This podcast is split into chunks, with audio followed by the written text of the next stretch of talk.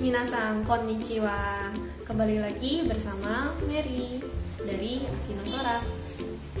Nah, untuk kali ini kita akan membahas partikel ga.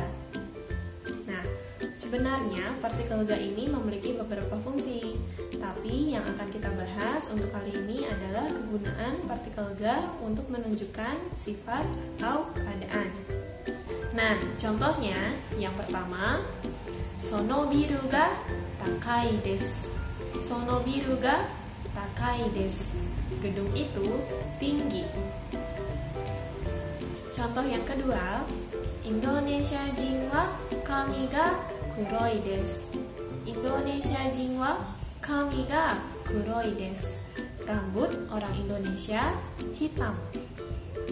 Contoh yang ketiga, Koko wa keshiki ga kirei desu. Koko wa keshiki ga kirei. Pemandangan di sini indah. Nah, mudah kan ya?